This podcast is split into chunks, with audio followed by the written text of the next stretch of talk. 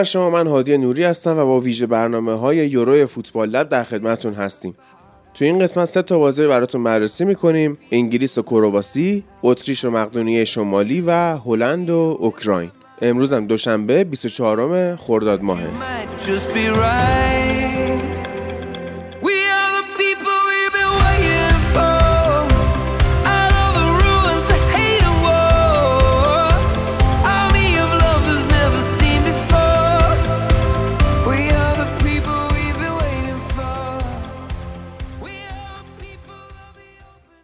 خب درود بر تو فرید عزیز و امروز که دوتایی با هم داریم کار می‌کنیم روز بسیار مبارکی هست روز بردن انگلستان. بالاخره ما تونستیم اولین بازیمون رو ببریم و این طلسم رو بین ببریم و میریم واسه ادامه کار. دیشب بعد از بازی خب live اینستا داشتیم و من و ایلیا خیلی صحبت کردیم در مورد این بازی. اگر دوستان می‌خوان تحلیل کامل این بازی رو بشنون اون live اینستامون هست هم توی IGTV هستش. هم تو کانال تلگرام گذاشتیمش. می‌تونن برن اونو گوش بدن و ببینن. ولی خب یه خورده در مورد این بازی با هم صحبت می‌کنیم. حالا چون که توی live نبودی اول خودت صحبت کن. درود بر تو و همه شنوندای عزیز. آره انگلیس بازی امیدوار کننده نشون داد و خب برای انگلیس برد اولین بازی یورو یه رکورد شکنی حساب میشه. برای اولین بار تو تاریخ این کار رو انجام داده و واقعا عجیبه که انگلیس چند بار میزبان بوده و برای اولین باره که امسال تونسته برنده بازی اول باشه. و خب در مورد بازی بخوایم حرف بزنیم. چون live دیدم بیشتر چیزها رو شما گفتین هادی می‌دونستی استرلینگ شد بهترین بازیکن زمین تو بازی یورو آره دیگه معمولا خب اینجوریه که گلزن بازی رو انتخاب می‌کنم ولی خب به انتخاب خود مطبوعات انگلستان و کارشناسا کلوین فیلیپس بهترین بازیکن شد. آره کلوین فیلیپس واقعا فوق العاده بازی کرد. پاسای اشتباه بسیار کمی داشت. فکر کنم 98 درصد شد آخر درصد پاسای صحیحش و اینکه یه ارتباط بسیار خوبی با دکلان رایس برقرار کرده بود. هر موقع که لازم بود به دکلان رایس تو دفاع کمک می‌کرد و هر موقع هم که دکلان رایس نیاز بود به سمت جلو میومد و به فیلیپس برای انتقال توپ به وینگرا کمک می‌کرد.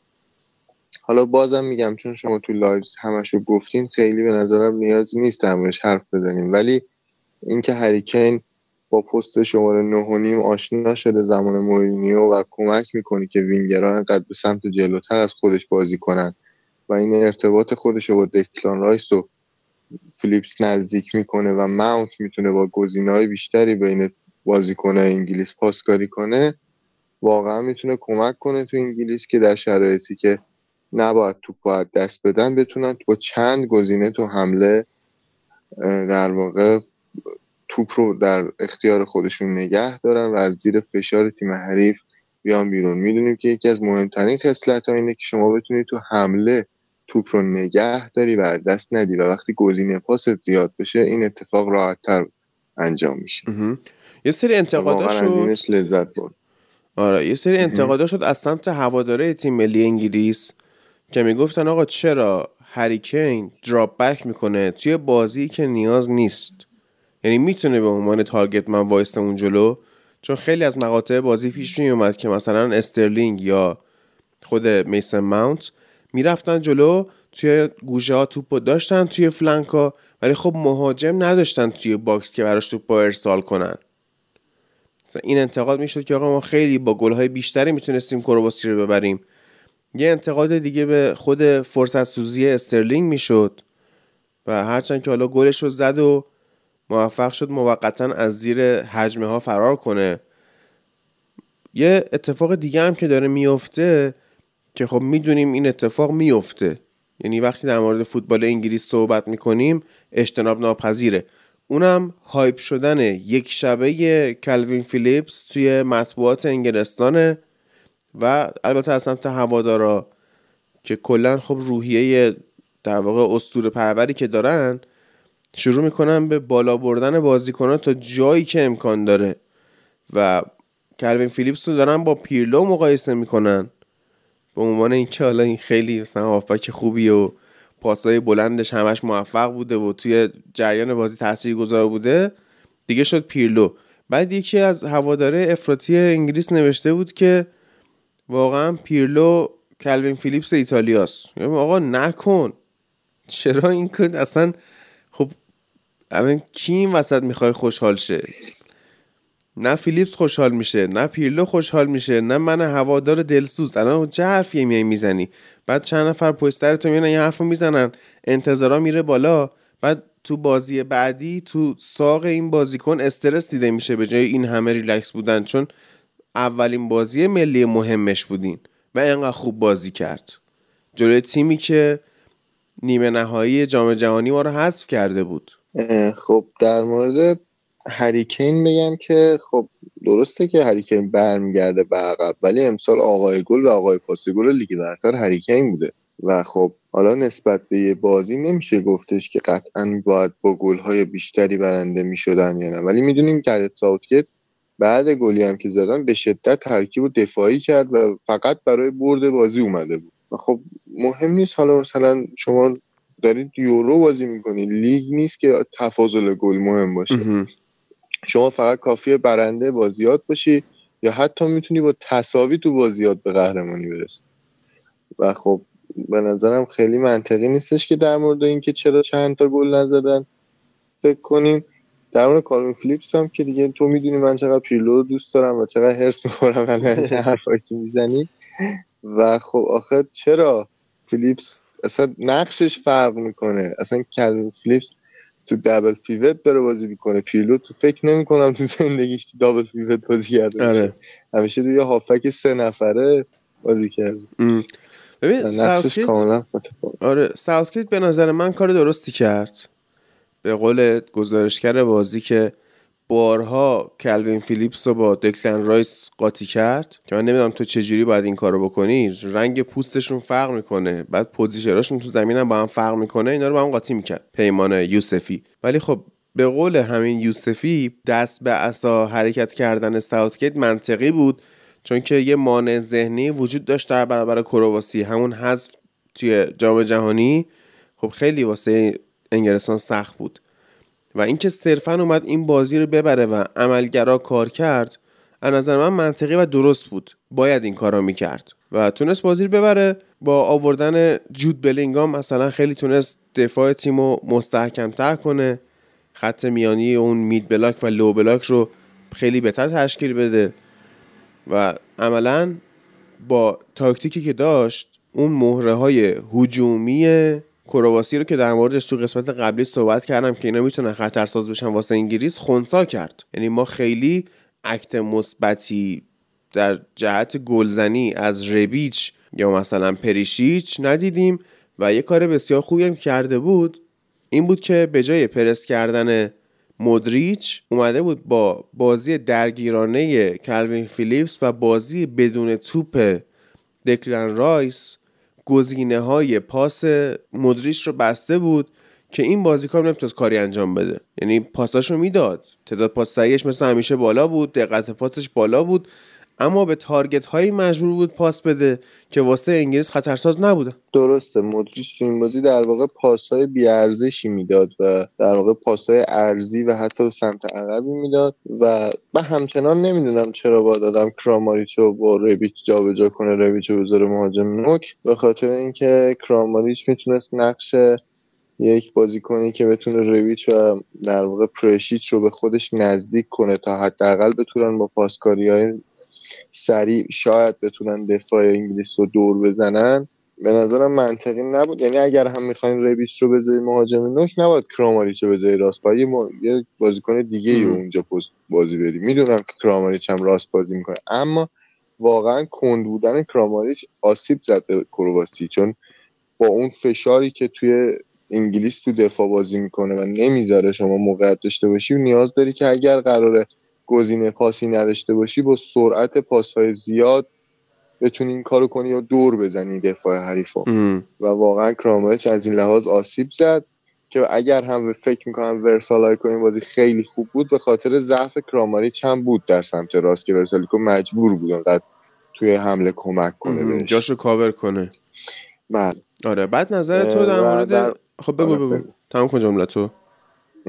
و در مورد اینکه دفاع در واقع کرواسی هم به شدت ضعیف شده. الان دیگه گزینه‌های زیادی هم ندارن. دیان لاورن هنوز هست به عنوان بازیکن تعویزی ولی دفاعشون کاملا یه دفاع ایستای مسن فقط. درست کارتا چار سن کمی داره اما کندن اینا. اصلا یعنی اگر انگلیس می‌خواست ریسک کنه یا مثلا تیمی مثل بلژیک یا تیم نه اینکه بلژیک قوی تر باشه سبک بازیش سرعتی باشه می‌تونه 4 5 تا گل راحت به این کرواسی بزنه بعد نظر در مورد تریپیر چی بود توی پست full back چپ من توی live گفتم که این از تاکتیک منچستر سیتی وام گرفته شده بود و در خیلی از مواقع بازی inverted می‌شد مثل کانسلو اضافه می‌شد به خط میانی که mid block رو تشکیل بده.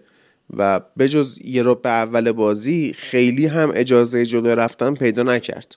من فکر می‌کنم به خاطر اینکه فیل فودن در سمت راست حمله برای توپگیری نیاز به برگشت در واقع بازیکن دیگه نزدیک شدن بازیکن دیگه بهش نداره و خودش این کارو می‌کنه نیازی نبود که اون اینورتد از سمت راست انجام بشه و نیازی نبود کایل واکر این کار کنه. اما استرلینگ به شدت در سمت چپ از این لحاظ ضعیفه و گزینه های زیادی برای گرفتن توپ می‌خواد تا بتونه با انتقال توپ با سرعتش فقط این کار انجام در واقع استرلینگ ویژگی خاصش فقط سرعتشه. یا می‌دونه که چجوری از فضا استفاده کنه. اما واقعا از این لحاظ که بازیکن پا راست در سمت چپ بود تونست کمک کنه به استرلینگ با گزینه های بیشتری با سرعت بیشتری. اگر یک در واقع fullback پا چپ در سمت چپ دفاع انگلیس بود توپایی که به استرلینگ میومد نصف می‌شد. به خاطر اینکه دقت پاس میومد پایین. در واقع تریپیر با پای راست توپ رو استوپ می‌کرد و با پای راست به وسط زمین یا به استرلینگ راحت پاس می‌داد. اما اگه یه full back بود نهایتا می‌تونستم با استرلینگ overlap ایجاد کنم و خب به نظرم گزینه پاس زیاد کردن در سمتی که مقدار ضعف وجود داره. مثلا دکلان رایس هم نسبت به فیلیپس در در واقع پاسکاری و انتقال توپ ضعیفتره و فیلیپس این کار رو بیشتر انجام میده که آمارش هم اومده شما هم گذاشتین تو اینستاگرام. و فکر می‌کنم گذاشتن یه بازیکن پاراس در سمت چپ یه حالت تاکتیکی بود که چجوری تعداد پاس ها رو در سمت چپ و سمت راست متوازن کنن. اتفاقا همین دیگه. اگر شما فولبک چپ پا بذاری اکثر پاس هایی که رو به جلو میره نزدیک تاشلان یا همون خط اوته و خب می‌دونیم که توی اون منطقه ورسالیکو قویه و می‌تونه قشنگ جلوشو بگیره. این کار تاکتیکی خوب ساوتگیت بود. عجیبه واقعا که حالا توی همون جام جهانی 2018 خب ما خیلی اعتبار تاکتیکی به ساوتگیت نمی‌دادیم چون این تیم با خلاقیت فردی داشت اومد بالا. تاکتیک خاصی ازش دیده نمی‌شد و بقیه تیما هم انقدری ضعیف بودن که حالا نتونیم خیلی بگیم که رقیبای سر سختی داشت انگلیس. اون راه آسونی هم که انتخاب کرده مثلا رفت بالاتر جلو کلمبیا هم ما مشکل خوردیم. خیلی سخت بردیم اون بازی رو. ولی خب این بازی رو من اوکی بودم باش. یعنی قطعا توی سه سال پیشرفت کرده خونده تیمای لیگ برتری مربیاش بهش کمک کردن. دیده این تاکتیکا رو قشنگ. یارو تو live هم داشتم می‌گفتم که خیلی شبیه بود کارهای تاکتیکی ساوتگیت. به تیم های مختلف انگلیس. یعنی قشنگ اومده بود از باشگاه ها خودش رو جدا نکرده بود. چون هیچ وقت تو تاکتیک تیم ملی انگلیس تاکتیک های باشگاهی به چش نمی‌خوره. یعنی شما می آوردی مثلا اسکولز رو بازی می‌دادی در پستی خارج از اونی که توی باشگاهش بازی می‌کرد. لمپارد رو بازی می‌دادی در پستی خارج. جرارد رو میذاش defensive midfielder در حالی که توی لیورپول جرارد anchorman بود و همینجوری به ناکنی این یکی از مشکلاتی بود که همیشه انگلیس داشت. ولی خب توی این بازی هم inverted بودن تریپیر هم در واقع اون حرکات کایل واکر که شبیه به کاراش توی سیتی بود این دوتا رو از سیتی گرفته بود. اینکه اعتماد کرده بود به جوونا یعنی هم فیل فودن هم رایس هم ماونت. همین که حالا به عنوان گزینه تعویضی به جای بازیکنهای با تجربه مثلا به جای آوردن گریلیش به جود بلینگام 17 ساله اعتماد کرد. باز این یکی از نمادهای امسال و سال گذشته لیگ برتر بود که به جوونا اعتماد میشه. double pivot ی که تشکیل شده بود بین رایس و کلوین فیلیپس دقیقا شبیه مک‌فرد بود که چه کاری می‌کنه اوله با این دو نفر و نهونیم بودن هریکین هم که خب از تاتنهام مورینیو گرفته شده. به حال امیدوارم که ساوتگیت توی بازی های بعدی هم همین اعتبار تاکتیکی رو بگیره و بتونه ببره بازی ها رو. بازی بعدی هم که جمعه با اسکاتلند دربی انگلستان در واقع دربی بریتانیا که بریم ببینیم چه اتفاقایی میفته دیگه. احتمال داره که خیلی ترکیب اصلیش رو تغییر بده و اگه اومده باشه واقعا این شکلی عملگرا بازی کنه شاید توی هر بازی به اقتضای حریف یه ترکیب جدایی ازش ببینیم. فرید تو اگه حرفی در مورد این بازی داری بگو. اگه نه که بریم سراغ مقدونی شمالی اتریش. نه فکر می‌کنم ساوتگیت داره تمام تابوهایی که برای انگلیسی وجود داشت و میشکنه از بردن پنالتی ها تا بردن اولین بازی یورو و احتمالا کم کردن با اهمیت بازی با اسکاتلند. یعنی اینجوری که یه بازی واسه امتیاز نه بیشتر.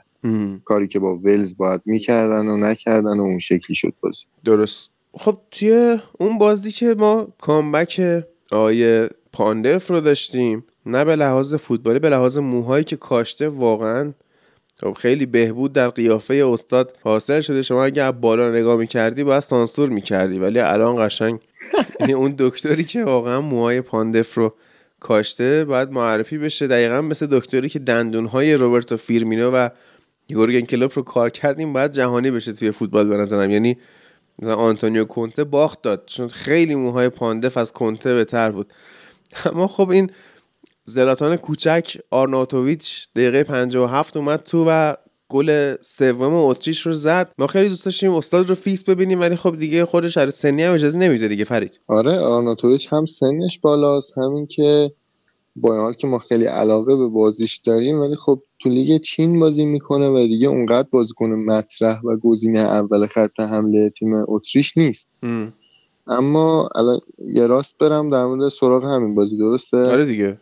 خب توی این بازی اتفاقای خیلی خاصی نیفتاد. یه بازی بین دو تا تیم که یک مقدار اختلاف سطح داشتن ولی در صورت هر دوتاشون تیم های برتر یورو نخواهم بود. یکی میشه پاندف که در واقع اولین گل تاریخ مقنین شمالی رو تو یورو زد که گل عجیب غریبی هم بود. دروازه‌بان اتریش تقریبا گل و تقدیم مقنونیه کرد و این بازی اولین برد اتریش در تاریخ یورو بود و این نشون میده که این دوتا تیم چقدر در واقع تازه کارن تو یورو و البته که یورو فکر می‌کنم دفعه سومم هست که اتریش میاد به یورو و برای اولین بار یک پیروزی رو کسب می‌کنه و خب در مورد این بازی بازیکنهای برتر اتریش از نظر در واقع آمار بهترین بازیکن زمین داوید آلاوا شد اما مار... مارسل سابیتزر در واقع لایپسیش با پاسهای دقیقش خیلی کمک کرد تو این بازی به در واقع اتریش. هم پاس های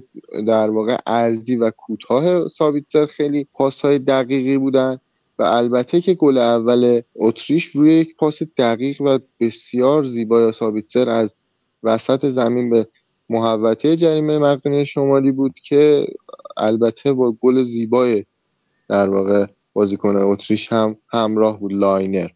و خب تیمیه که با سه دفاع بازی می‌کنه و در واقع این wing back ها هستن که خیلی تاثیر گذارن با جابجاییاشون با overload و تعداد بالاشون در هر سمت می‌تونن گزینه پاس ایجاد کنن برای سمت دیگه ام. و اینکه حالا خیلی هم نمیشه در مورد اتریش خیلی بهشون کردیت داد چون بالاخره با مقدونی شمالی بازی کردن باید ببینیم در برای تیم های بهتر چجوری بازی می‌کنن فقط در مورد شمالی فکر می‌کردیم که الماس بهتر از این بازی کنه اما در چون بازیکن ناپولی و قبلا فنرباخچه بوده و بازیکن خوبی هم هست. ولی توی این بازی به خاطر شاید ترکیب دفاعی مقدونی شمالی کاملا محو شده بود. من یه چیزی هم بگم حالا روی کردی که ما توی فوتبال لب داریم روی کرد فنیه. بعد می‌دونم که خب خیلیاتون از قدیم همراه ما بودید توی این سه ساله.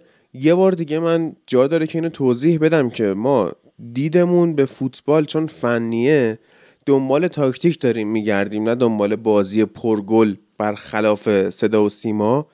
ولی اینکه یه بازی سه یک میشه تا قبل از این بازی هلند با اوکراین پرگلترین بازی جام بوده الزاما بار فنیشو بالا نمی‌بره.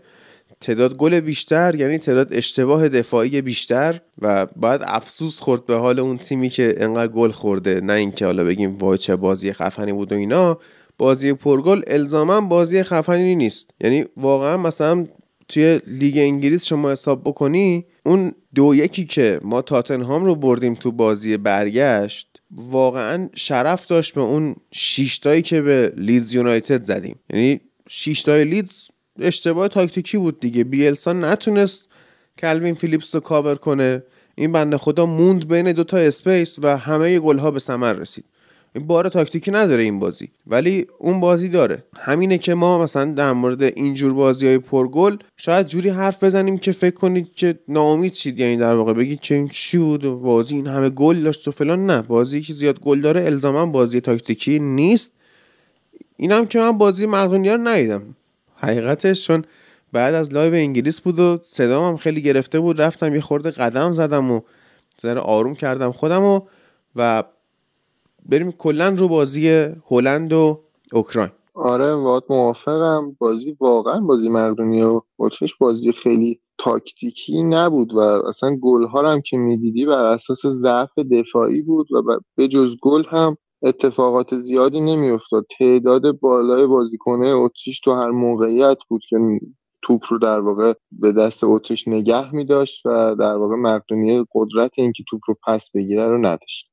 همین. برو برو بازی هلند که به حال خیلی ها توی توییتر من میخوندم.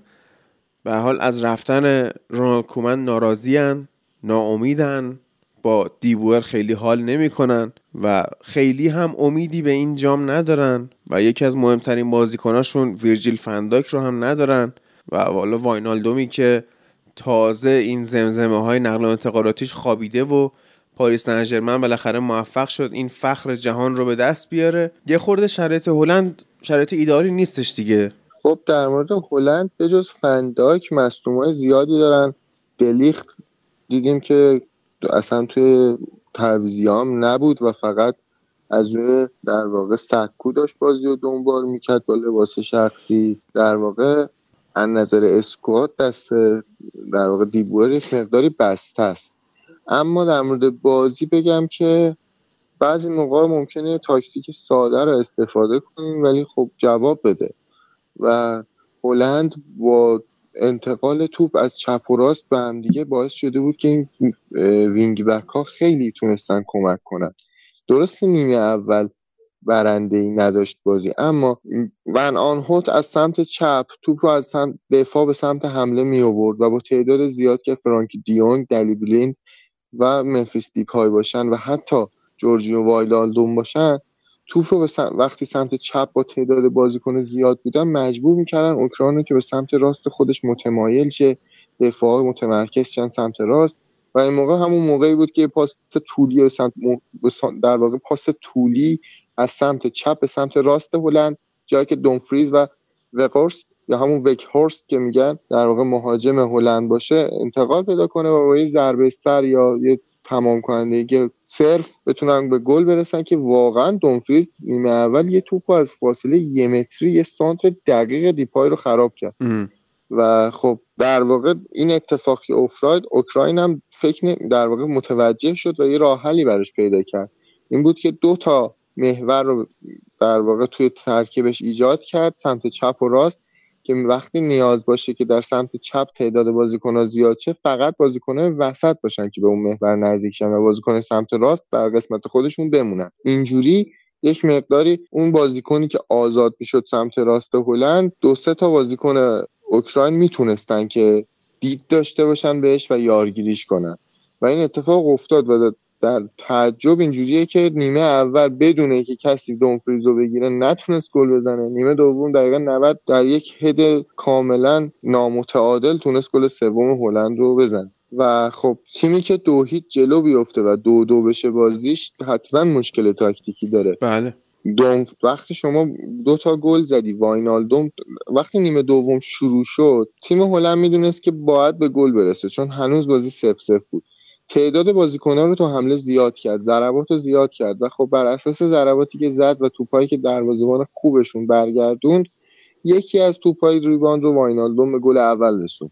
و وقتی این گل زد با روحیه بالا و ضعف روحیه اوکراین و سریعا به گل دوم هم رسید به خاطر باز هم دو ضربگیر بودن دروازه‌بان. اما دو هیچ جلو افتاد و عقب نشست. بازیکن‌ها رو عوض کرد آقای دیبوه و خب مشکل همینجاست. وقتی شما این کار رو می‌کنی اگر گل اول رو بخوری همیشه می‌دونیم که دو هیچ خیلی خطرناکه. چون گل اول رو بخوری احتمال گل دوم بسیار زیاد میشه. یارمالنکو یه گل استثنایی زد. یعنی درسته ما اون دفعه هم یه ذره خندیدیم به یارمولنکو ولی گلی که زد فوق العاده بود سوتی دفاع هلند بود فرید عزیز. به خاطر جاموندنشون بود ولی از یارمولنکو بعید بود که با پا چپ بتونه همچین آره. موقعیتی رو به گل آره. و در واقع تاکتیک اوکراین فقط من فکر کنم زینچنکو با حال که مثلا بازی خوبی هم انجام داد پستش اونجا نیست. یعنی اونجا که بازی می‌کنه خیلی درست نیست برای زینچنکو و داره در واقع یکی از قابل... یه سری از قابلیتاش نه داره یه سری از قابلیتاش از دست میده تو این نوع بازیش. و خب هلند بعد از اینکه بازی دو هیچ برده رو دو دو شد و گل دومی که هلند خورد افتضاح بود. یعنی حتی تو یارگیری خط دفاع به مشکل خوردن. و شما وقتی سه تا بازیکن تو خط دفاعی مرکزی داری احتمال اینکه تو آفساید جا بمونی باید خیلی پایین باشه. ولی این اتفاق افتاد و کاملا روی یک سانتر به راحتی گل خوردن. و فکر می‌کنم که اگر یک تیمی فقط بتونه این وینگ بک های هلند رو از کار بندازه این هلند هیچ چیزی برای ارائه نداره. یعنی تمام گل هایی که زده از روی انتقال این وینگ بک ها بوده. یا ارسال کردن یا با سرعتشون این کارو کردن. و احتمالا تیمی مثل ایتالیا یا حتی شاید هم تیم های ضعیفتری که فقط بتونن وینگ بک ها رو در واقع خونسا کنن می‌تونن که این هلند رو به مشکل روبرو کنن. امروز هم خب سه تا بازی برگزار میشه. اسکاتلند با جمهوری چک لهستان با اسلوواکی که یه بازی خیلی درگیرانه احتمالا باشه. و آخر شب هم ساعت 11 و نیم اسپانیا با سوئد. فرید در مورد ترکیب اسپانیا با مشکلاتی که پیش اومده به خاطر کرونا و غیره اگه خبر جدیدی داری بهمون بگو که ببینیم چه اتفاقاتی میفته. حقیقتا از توی اردو که خبری نیومده اما یه سری ترکیب ها پیشنهاد یا پیشبینی با تیم در واقع مجلات و خبرگزاری در مورد بازی هست. می‌خوای سریعا ترکیبشون رو بخونم چیزی آره که پیش آره, آره خیلی سریع. دروازه‌بان اونای سیمون در واقع پیش بینی کردن که با توجه به ضعف بقیه دروازه‌بان و قدرت اونای سیمون که این فصل فوق العاده بوده می‌تونه گزینه خوبی باشه.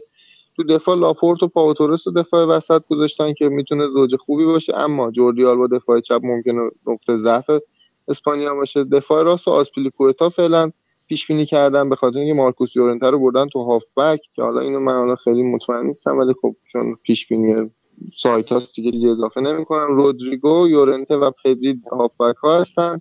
جرارد مورنو آلوارو موراتا و فران تورس مهاجم هستن واقعا ترکیب عجیبی رو پیش بینی کردن و خب شاید گزینه هایی که برای این بازی انتخاب کرده با توجه به داستان هایی که دارن فکر می‌کنم که حالا شاید تو این بازی برنده خواهد. البته مهاجمای چیز خیلی مهاجمای خوبی هن سوئد. ایساک امسال توی لالیگا خیلی آمار خوبی داشت و مارکوس بیر که دیگه خودش رو معرفی کرده به همون سنش هم بالاست همه می‌دونیم.